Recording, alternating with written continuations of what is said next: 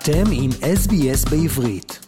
לעוד סיפורים מעניינים, כנסו ל-sbs.com.au.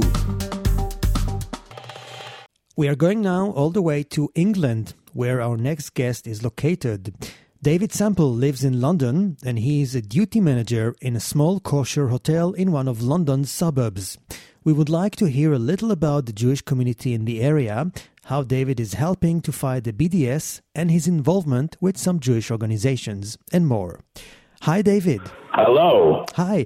So, where in London are you exactly? I'm in London and Golders Green, the center of the universe. Goldens Green, right. Okay, what do you do? Well, I work at a uh, as a duty manager at a general manager at a kosher hotel, uh, boutique hotel with about 20 rooms. We do a kosher breakfast, and uh, we do on the weekends we get Shabbat meals in for people. And half the clientele are Jewish, and the other half are builders, uh, tourists, people from all over the world. We've had Mexican rabbis, and we've had uh, French tourists, all sorts of people come here. Americans, Germans, everybody. And Australians. We've got a fellow from Sydney, Australia, staying at the hotel at the moment. Hmm Nice. Tell us a little about the area where the hotel is located. Well, I, I've got to tell you about this neighborhood I live in, Golders Green. I lived here once before, many years ago. And I'm back here after 10 years in Manchester and, and 10 years in other parts of uh, London, 10 years in Canada. And I'm back here in Golders Green. And it used to be a sort of secular Jewish community. Now it's, you've got Hasidic, you've got ultra Orthodox, you've got everybody here. You've got a lot more kosher restaurants than there used to be. And the great thing is on Friday night, the traffic dies down because nobody's driving the car. You know, and everybody's walking the streets. It's a, it's, it's a real good community. During the corona, these people worked together to support each other in the rough times. It was amazing, you know, and, uh, and uh, it's a happy neighborhood too, you know. Hmm. It's almost like in Israel, in Jerusalem or Bnei Brak, where everything stops on Shabbat. Do most people there keep the Shabbat? Everybody keeps the Sabbath. Not everybody, but most people do keep the Sabbath. And uh, and you know, it's uh, like when the guests stay at the hotel on the Sabbath, they do a lot of sleeping, going to the synagogue, and then just hanging here out, out chatting with each other. You know, and somebody that somebody will meet somebody that maybe they hadn't seen in 30 years because they moved to another country and they went to school here together something like that. And, you'll get Jewish people from all over the world, from New York, mixing with Jewish people from Holland and France, and it's it's quite good. It's quite good actually. Um, and uh, you know, the hotel's owned by two Jewish guys. Uh, I'm the Shabbat Goy. You know what that is? So I can work here on Saturdays and that sort of thing. And uh, uh, on the whole, this hotel is. Uh, there are other hotels in the area, but ours is quite unique. I'm not going to advertise its name, but it, it's a it's it's a uh, what I would call boutique hotel. Twenty rooms, massive dining room, a beautiful garden people can use, and uh, we try and make our guests all really happy. And ninety percent of our guests are really happy, and that that's a good thing. And, and it's it, when you have people from all over the world in a tiny little hotel. And some people stay for 10 days, some people stay for two days. We just celebrated Hanukkah and Christmas, and it's the New Year holiday. Did you meet lots of Israelis? Yeah, we it was absolutely packed. Because of the, for instance, half the hotel was Israelis who are taking advantage of the uh, good exchange rate against the pound. Then the other half are people from all over the world, and they come here at Christmas. And, you know, they, the problem is we had train strikes, so the, the people from other parts of England had cancelled because of the train strikes. We have a lot of strikes going on at the moment train nurses, doctors, ambulances, etc.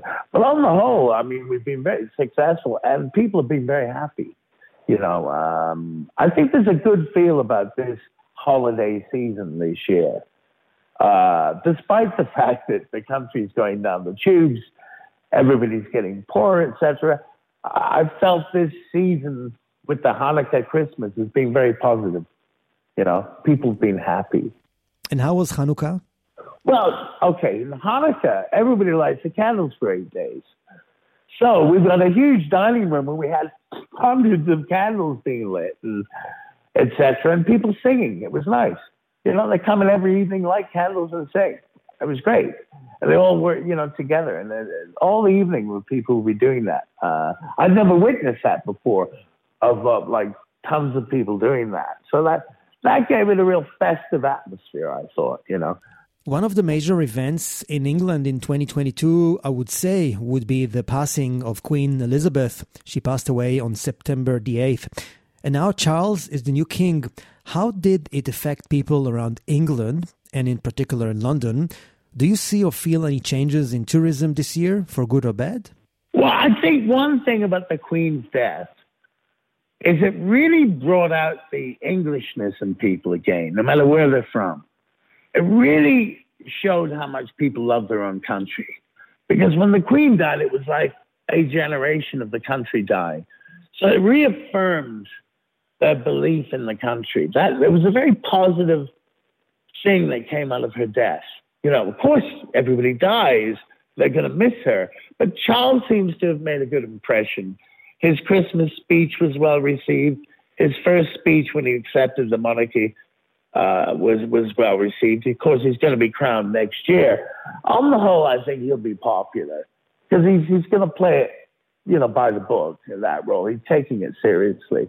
But uh, it just reaffirmed. A lot of people slag Britain off and turn against their own country. You know, these young generation and teachers, etc. But I sense that the death of the Queen brought about a resurgence in English patriotism. Hmm. David, I hear you are very involved with fighting BDS and that you are very pro Israel. You're always happy to work with Jewish organizations. So tell me, how did it all begin? Well, uh, it started in Manchester. I got involved. Uh, there was a BDS, uh, the, the, the, Palestinian guys. They were boycotting an, an Israeli store, actually, in Manchester. And I got involved with the people who owned the store and defending it because there would be 20, 30, 40, 50, 1,000 people outside trying to create problems in this store. It was called Kedem.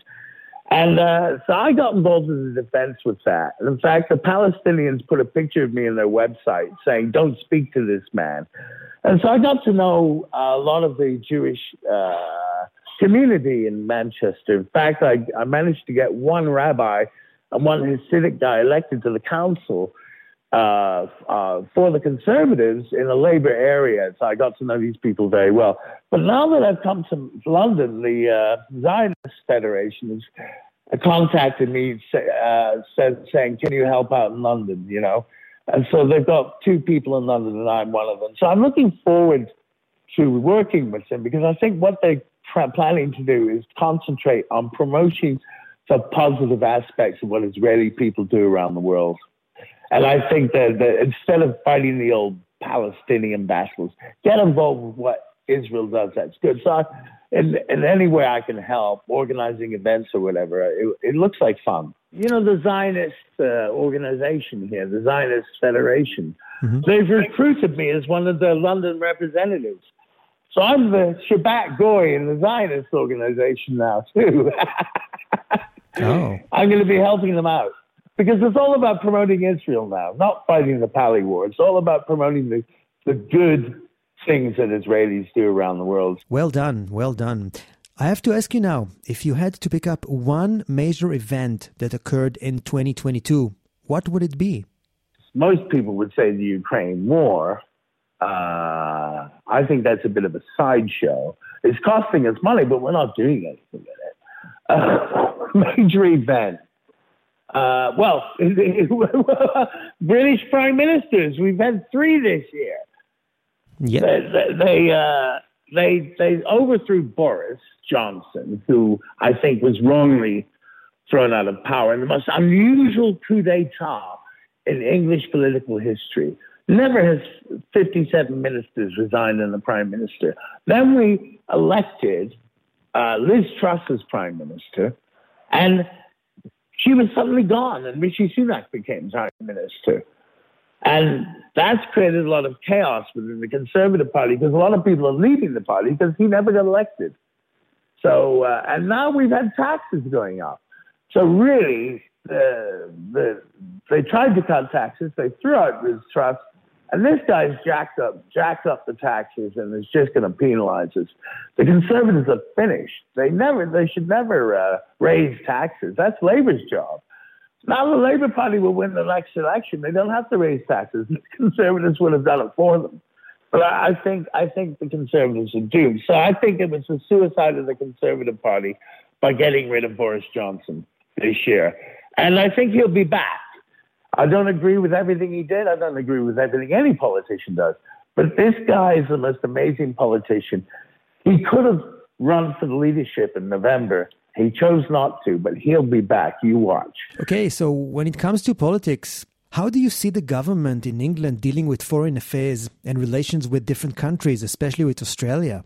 The thing about politics is you've got to view it the way the people who read Private Eye view it. You've got to view it with a sense of uh, you have to laugh. You have to actually uh, get the humor out of it, like it's a bad TV show. Because we live our lives and then we have the politicians spending our money. And that's the way life is. You know, there are two certainties in life taxes and debt. You know, and the, ever since the Romans collected taxes from our hmm. ancestors, mm. it's the same thing.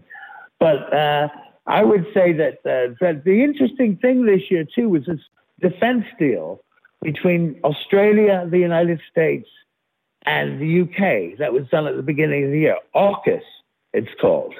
Mm. Uh, so we, we're, we're working together to help Australia with their nuclear submarines and that sort of thing. That was a big deal because what I predict is going to happen is that England and the United States will eventually leave NATO and have a wider treaty with Australia and Japan and people like that because the Far East is now more important than Europe for us. There's no danger in Europe as there is in the Far East. So I think we'll become closer to the Australians and New Zealand and and allies like Singapore and Japan. That part of the world is now more important than Europe. A hundred years ago, the British had an alliance with Japan, so Japan could look after the Pacific for us, while we concentrated on the German threat in the Atlantic. But now they talk about the potential Chinese threat and so that's where uh, we're, we're looking more towards Pacific. There's no danger in the Atlantic for Britain anymore. Hmm. You know, it's a safe, safe waters.